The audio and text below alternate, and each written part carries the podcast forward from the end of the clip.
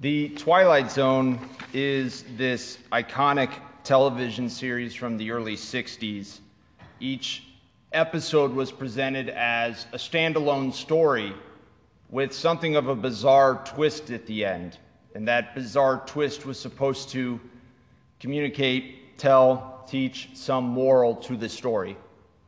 I haven't seen a lot of Twilight Zone episodes, but one that stands out begins with a robber, a, a thief named Rocky Valentine, dying in a shootout with the police. And in the next scene, he is uh, he wakes up, finds himself in the street, seemingly unharmed, in the presence of a man wearing uh, all white clothes, who introduces himself as his guide. Well, at first, this, this character, Rocky Valentine, is very confused, but eventually he concludes he died and went to heaven because this guide gives him whatever he wants cash, a luxurious apartment, fine dining, women, and a casino where he always wins. He doesn't know what he did to deserve heaven, but he's happy to be there. Some time passes, though, and all these pleasures and thrills have grown tedious and boring. And he goes to this guide and he says, Look, I don't know that I belong in heaven. Maybe I should go to the other place. And this, this guide says to him, I don't know why you think this is heaven. This, this is the other place. It's kind of an interesting twist uh, and, a, and an interesting take on the reality of hell. I don't think hell is that pleasant, but I do think it's something that can give us some context for what Jesus is telling us in our gospel today. So, our gospel begins with this question Lord, will only a few people be saved? And Jesus doesn't answer it, at least not directly. Instead of saying, yes, there'll be a few, you know, only a few, or no, there's going to be many, he says, Strive to enter through the narrow gate, for many, I tell you, will attempt to enter, but will not be strong enough. It's as if the Lord were saying, Don't worry about this abstract question about how many will be saved. Take care of the one soul you're in control of, your own. Because the road to heaven is a narrow uh, road and a difficult one. The, the crown of heaven is not won easily, is what Jesus is saying.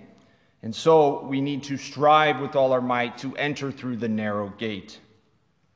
Now, the question could be asked, and usually is when passages like this come up why is the road difficult? Why is the gate narrow?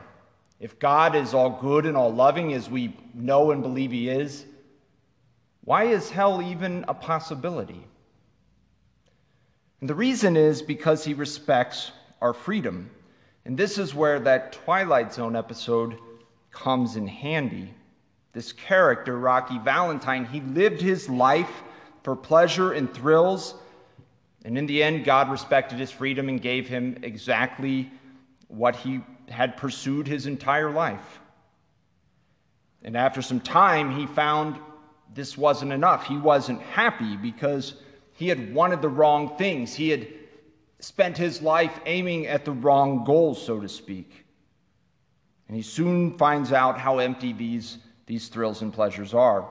In fact, I would say that at the end of this episode, he begins to experience what the Catechism tells us is the chief punishment of hell eternal separation from God because it's in God alone that we can possess the happiness that we all long for. So, with this in mind, it, it, it, helps us to understand why it is a narrow gate and a difficult road which leads to heaven. Remember, I said this character wanted all the wrong things, he was aimed at the wrong goal. For us to enter that narrow gate, it requires that we undergo this profound transformation.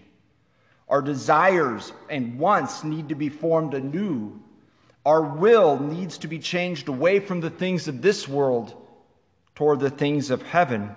Our thoughts need to be harmonized with the truth God has revealed to us. And, and this is all something that requires the grace of God.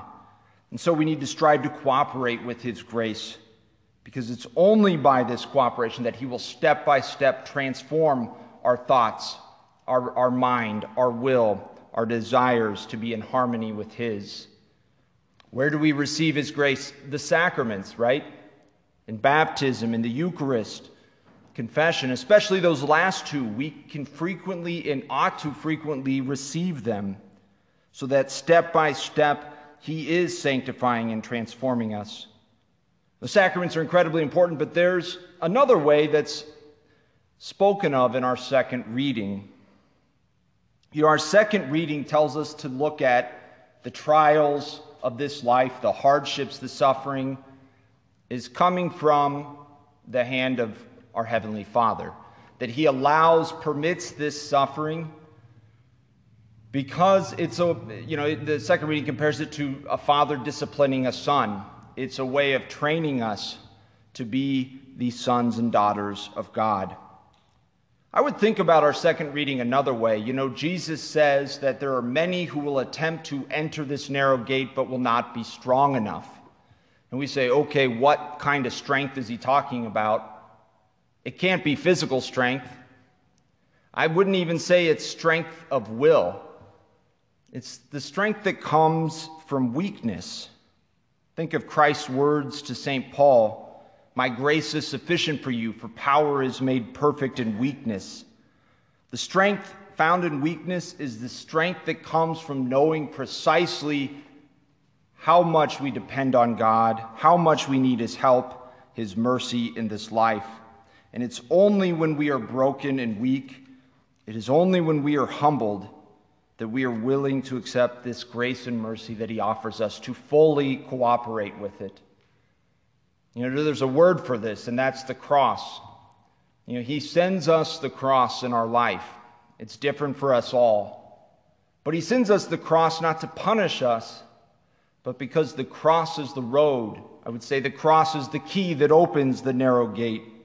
It's by dying to ourself and rising to live for God that we find the way to paradise, that we find the, the key that allows us to cooperate with His grace and be transformed into the saints that He created us to be. So, as we continue with Mass today, let's pray for the grace to recognize our brokenness and weakness. Let's pray that we become docile to the crosses He sends our way so that we can receive strength from on high to enter through the narrow gate.